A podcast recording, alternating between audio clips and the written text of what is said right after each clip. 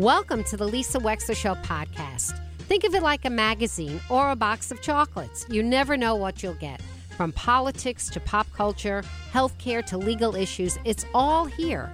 And my behind the wheel chats are personal observations created especially for you on podcast only. Enjoy.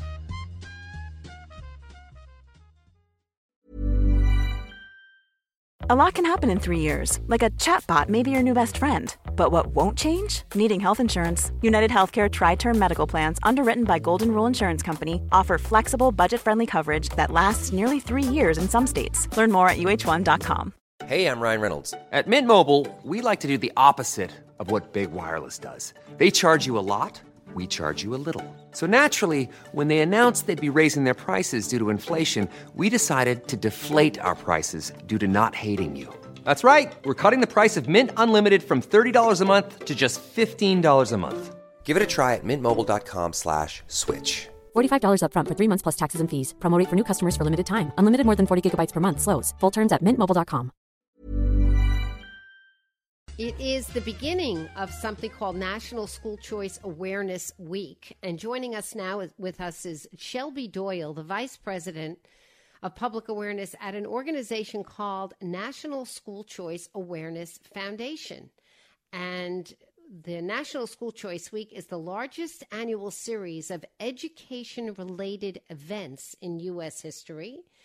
And it is occurring between the 22nd and the 28th, so starting today. And we're going to talk a little bit with Shelby Doyle about what are some of the uh, founding sort of precepts of this organization. What does she want to see happen? Do they have an agenda? And what what is the current status quo in America versus something different than that that some people may want us to move towards? 203 333 9422 is our number. You can call me at 203 333 9422. Shelby Doyle, welcome to the Lisa Wexler Show. Hello. It's great to be with you. Thanks for having me. Sure, a pleasure. So, Shelby, uh, you got to tell me a little bit. This National School Choice Awareness Week. What what is this coming from? What is this really about? Sure. So it's been happening every year since 2011, and it really came out of the desire of a bunch of different state organizations and schools who are working to make sure parents knew about education options in their little enclave coming together and realizing that if we put together an awareness week that happened across the country, we could create some national momentum and make it easier for parents to find out about their education options in every type of school, from traditional public schools to public charter schools, public magnet schools, private schools, online schools, and homeschooling all fall under the umbrella of school choice and school choice week. Shelby, would you be able to call us back on a clearer line? Absolutely. Thank you. We're going to wait for you. We're, Shelby Doyle's going to call us back on a different line. I'm not comfortable with the sound quality. And if I'm not liking it in my ear, I can only imagine that for you it may be a little compromised as well. So we're going to be talking, we are talking about this idea that uh, parents may not be properly educated on what the options are for them and for their kids. Um, Shelby, you back? I'm back. I hope this sounds better. We'll try. It's not great, but we'll try. Hopefully, it will. So, Shelby, let me let me ask you this: um, Are you trying to change the system uh, in America by which a public school district goes with the house, the location where the kid lives? So we're trying to make sure parents are aware of their options and offer a platform where people can talk about things like that but we are not a legislative advocacy group. But uh, really, we're trying to get people to think about education options differently. Um, the landscape is so different than it was a generation ago. It's not just your assigned public school versus paying out of pocket for private. It's far more diverse than that in a lot of states, and it changes every year in state legislatures. So our mission is to make sure parents know what that looks like for their kids. So give me an example if you focused on Connecticut in particular or New York Give me an example how a parent uh, living in a in a city or a suburb would have a choice other than going to uh, a public school or a local Catholic school or Jewish school, whatever kind of parochial school, or paying a lot of money out of pocket for an independent day school? Sure. So, number one would be public charter schools and public magnet schools, mm. which started a generation ago. These started in the early 90s, and there's plenty of them throughout New York and Connecticut. So, these are public schools that are free for students to attend. They're open to all. There are not entrance exams for the most part. Some magnet schools do have aptitude tests because they focus on students who have a real interest in a topic and help them get ready for a career in it. But these are open to all families, and they're really spread throughout both of these states. So that's an option that really just didn't exist a generation and, ago, but is a big choice. So let me ask you, Shelby Doyle, when you talk about an option, to me that means an attainable, realistic choice. But in fact, a lot of these schools have lotteries. So how is that even really an attainable, realistic choice? Well, I wish that they didn't have lotteries. In a lot of cases, you're right. There are more families who want to choose these types of schools than there are seats available in them. And that's a matter of state policy and setting caps on how many can open and um, how much funding can go to them. So you're right. Sometimes that is a barrier. I will say the way lottery systems work, everyone does have a real chance of getting in. You don't have a guaranteed spot. But if it's something you're seriously interested in, it's worth getting your name in the mix and there's also, of course, homeschooling and online learning options, which are increasingly popular. Those are, you know, of course, not the right fit for every single family, but we're seeing people go about homeschooling in very different ways than folks used to. There's a lot of co ops and other structural supports for homeschooling families that can make it easier for even a dual working parent household. Do you do you have a position on whether you think homeschooling is something that is beneficial to a child? Well, I have a personal position on it in that I was homeschooled K 12 and, and really enjoyed the experience. Um, I think for folks who aren't super familiar with it or don't have a close friend or family member who's done it, there's some some concepts about it that aren't necessarily true. For me, I went to a full time day of school, uh, two days a week, and then I did three days at home. And I ha- had a professional teacher who taught those classes and was in a class of about 20 kids and then did a lot of self directed homework, which I think is kind of a best of both worlds situation. But a lot of folks, to my point, don't know that those types of options exist within the realm of homeschooling. You're telling me your homeschooling was basically an individualized education plan that your parents came up with. That's what I'm hearing. well, my mom actually started a co op with some families that grew to several hundred families um, enrolled in it. So yeah, it was very customized to what we wanted to do, but it was also grouped by grade level with you know other peer students from my area. But I mean, what makes that not a school? What what makes that a home school if you're actually attending with 20 other kids in a classroom? What am I missing? Yeah, no, that's a fair question. What makes something a homeschool legally is that parents are the fundamental directors of how that education is being attained for students. So they have formally registered with the state that they're homeschooling their child. They're reporting on those outcomes and they're determining how that schooling process is being done. I see. So so with respect to that they have some reporting to do.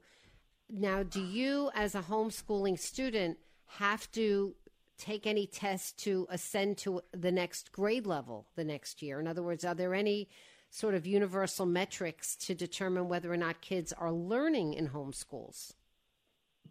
Yeah, it varies very much state to state. Some school, um, some states do not require parents to, uh, you know, turn in particular state test results. They just require students to have their grades reported annually. So it depends on the state, and some states also require particular subjects to be taught. So it, it's a state issue. Connecticut and New York, for instance, have a little bit more strict laws on homeschooling than a place like Tennessee or Texas, where I grew up. What was the reason that your mother and presumably father wanted to give you this very alternative education? Well, I think they were uh, varied reasons, but the ones that I've heard the most is that they particularly wanted us to be able to move at our own pace. I happened to skip a grade along the way. Um, and they also were very interested in being very hands on in how I was taught and the academic rigor of that. They both attended traditional public schools in the 60s and did not feel that their education was as high of a quality as they wished it had been. So they were very interested in alternatives. Were you their only child? Nope, I have two sisters. And were you all homeschooled in that way? We all were for a time. However, uh, one of my sisters did all of high school in a performing arts magnet school, and my younger sister finished at a full time private school. So we ended up becoming a very school choice family by the end of it all. Exactly. I'm, I'm a big believer in that. Both of my kids cycled into public and private at different aspects of their education. My daughter went to Montessori through kindergarten, which was private and fabulous. And then she went to first grade in the public school where I thought that she would just remain, but she told me she was bored.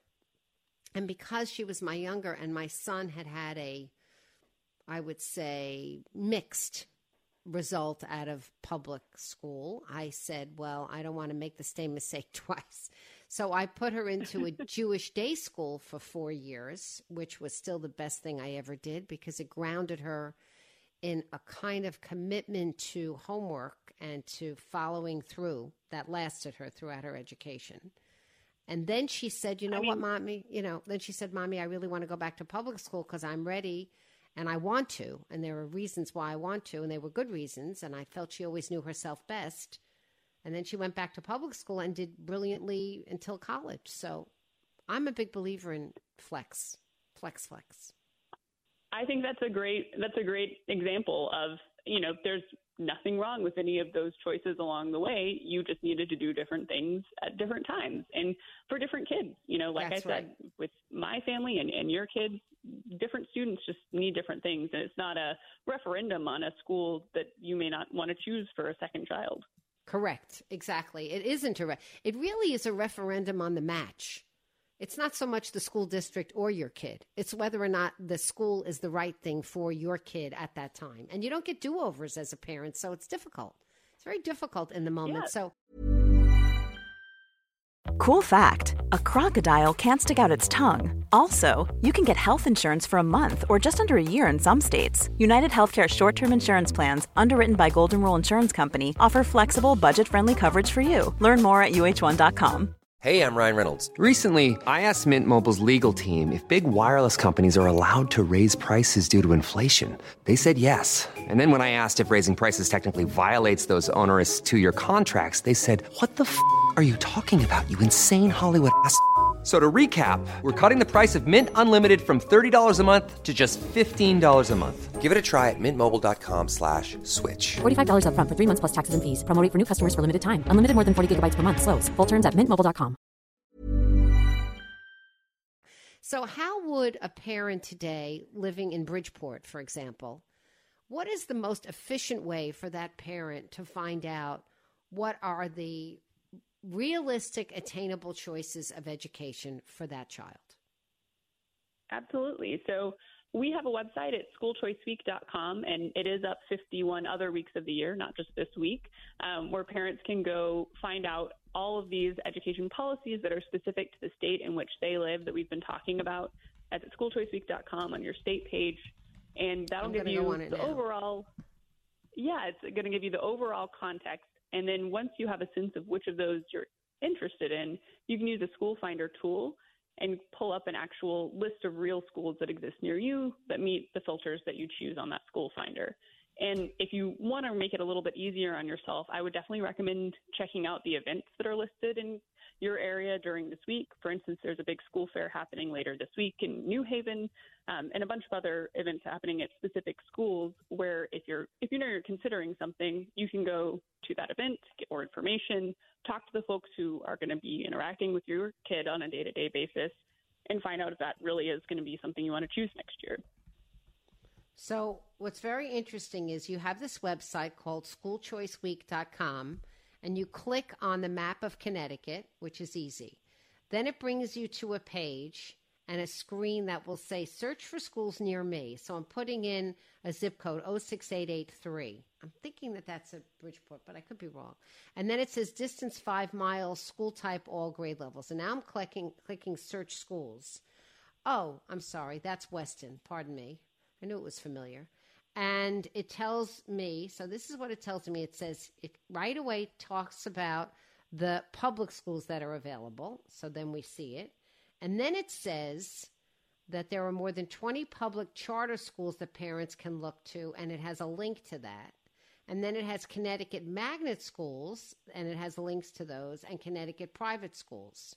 And then it also has Connecticut online learning, Connecticut homeschooling, which are specific subjects. If you choose to homeschool in Connecticut, it says you are required to teach specific subjects like reading, U.S. history, and geography, but specific standardized tests are not required.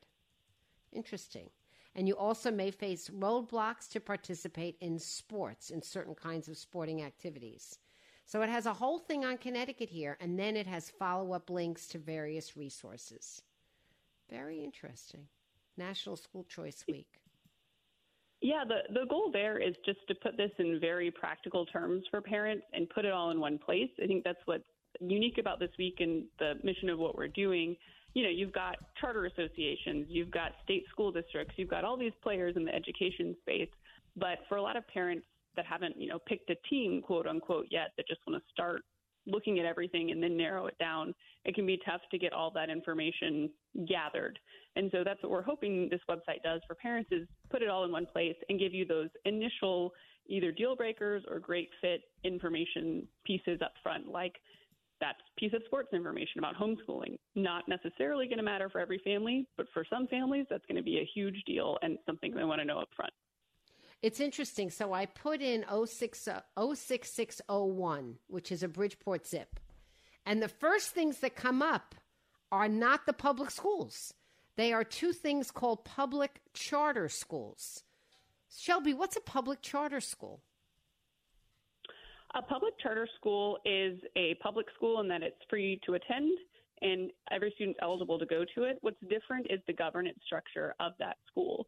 So the reason it's called a charter school is these schools are quote unquote chartered um, to exist for certain purposes and under an accountability body that could be a local nonprofit, it could be a college, it could be the school district itself. But they're going to be a little bit more flexible in how they go about education than your district schools. Um, so that could look like how they structure their school day. It could look like the format of their classrooms. It could look like a focus on college prep, for instance. So every charter has something that makes them a bit different, and it just depends on the school. But they're free to attend. And as you mentioned, in some cases, there's more students who want to attend these schools than there are seats in those classrooms. So, depending on the charter school, you'll want to find out earlier than later if there are seats available. And if there is a wait list, that's something you want to get on before that closes. It says for this particular uh, zip code that I put in something called Capital Preparatory Harbor School as a public charter school. It has 780, 785 students in it. And then another one much smaller called the Bridge Academy as another public charter school. So again, you'd have to find out what these schools are trying to do. Who is the student that they think is the best fit for that school? Uh, we're chatting with Shelby. We're talking about public school cho- well, not the public. We're talking about School Choice Education Week, which begins today, which is, I guess, a national endeavor to allow parents to know what are the options for their kids to go to school. I have a question for you from what you know. Does it make sense for a parent if they have lost the lottery for their kid to try and do is there anything a parent can do in a more personal way to show up, to tour the school, to get to know the administration that might give their kids an edge in a lottery system where they lose the lottery? Can they be on some kind of a wait list afterwards, even if they lose the lottery? Absolutely, yes. They can definitely choose to remain on that wait list, and the school should let you know if that's an option because there will be students who do get in and then in the 11th hour decide to do something else Mm. Um, and it's certainly worth staying on that wait list if it's something you're really interested in. Most schools at this point, especially in these very popular areas, have a policy where, for instance, a sibling is given priority on that wait list over a brand new family coming to the school. So it, again, it depends on the school. Though they're going to have specific policies about that, but it is worth staying on that list. You never know what's going to happen mid school year. And if it's important to you, um, it's certainly not something you should give up on entirely if you think it might be something you'd even switch into mid school year. You know, there have always been a lot of controversy about school choice from the point of view that many people have argued that they think that this hurts public schools to have more choices. What's your response to that? Yeah, I, I have heard that argument. I think it's important that we clarify that when we talk about school choice, we're including traditional public schools in that. You know, we very much support and encourage families to seriously consider those. So our mission is to make sure that people have that option, but they have other options too. Um, so, for instance, when it comes to studies that have been done on places that have a private school choice program, the students who stay in public schools in those areas do not suffer academically from having those choices and having some students choose to do something else. Um, I hear the concern that we don't want to do anything to harm our traditional public schools, but we think we can do both well. I think not only can we do both well, but arguably it forces public schools to keep examining what they are doing if they have competition. I think that's very true, and I see that playing out in how our traditional public school participation looks in states that have a lot of this choice. So, in places like Florida and Arizona, there are tons of school choice policies in every type of school, and in addition, there's a lot of open enrollment options where people can choose the public schools inside and outside of their district that they want to attend. And we see huge participation from traditional public schools in School Choice Week um, because they know they have to get the message out to the community, talk about what they do well, and really make the case to parents that that's a great fit for their son or daughter. And parents continue to choose them when they do that, but they have yeah. to do the work of making sure yeah. they have shown off what they have to offer. That's what, and that's what I mean by that. You have to keep your pencil sharp. You got to be on your toes if there's competition. It's just human nature. If you're the only game in town, you're the only game in town. But if you're not, you've got to keep advocating as to why you should exist. That's not a terrible thing. I agree with that, and I think we see those schools step it up and continue to serve students well. And they're they're not going anywhere. You know, even in choice rich mm-hmm. environments, parents really continue to choose traditional public schools. So yeah. it's not yeah. not an either or; it's a both and. Exactly. I, I think that that's right. Well, I want to thank you, uh, Shelby, for being on our show today, and thank you for showing us your website. I'm going to repeat it again because it's really quite lovely. It's schoolchoiceweek.com. Schoolchoiceweek.com. And if you go on it, you'll see how easy it is, whatever state you're living in. You just ping on that first, and then you ping on a zip code that you want to ping on and you decide how many miles within that you want to do it. The default setting is five, and it comes up with choices. And sometimes it's only the public school, as I said earlier, and sometimes it's these public charter schools. But it is a roadmap with links to finding out more information. And I think that's really, really helpful. Schoolchoiceweek.com. I want to thank you very much for being on the show with us today. Thanks for having me and talking about School Choice Week. I appreciate it. Tired of ads barging into your favorite news podcasts? Good news. Ad-free listening is available on Amazon Music for all the music plus top podcasts included with your Prime membership. Stay up to date on everything newsworthy by downloading the Amazon Music app for free or go to amazon.com slash news ad free. That's amazon.com slash news ad free to catch up on the latest episodes without the ads. Thank you for listening. If you liked what you heard, please share it with your friends. And as always, feel free to contact me at lisa at lisawexler.com.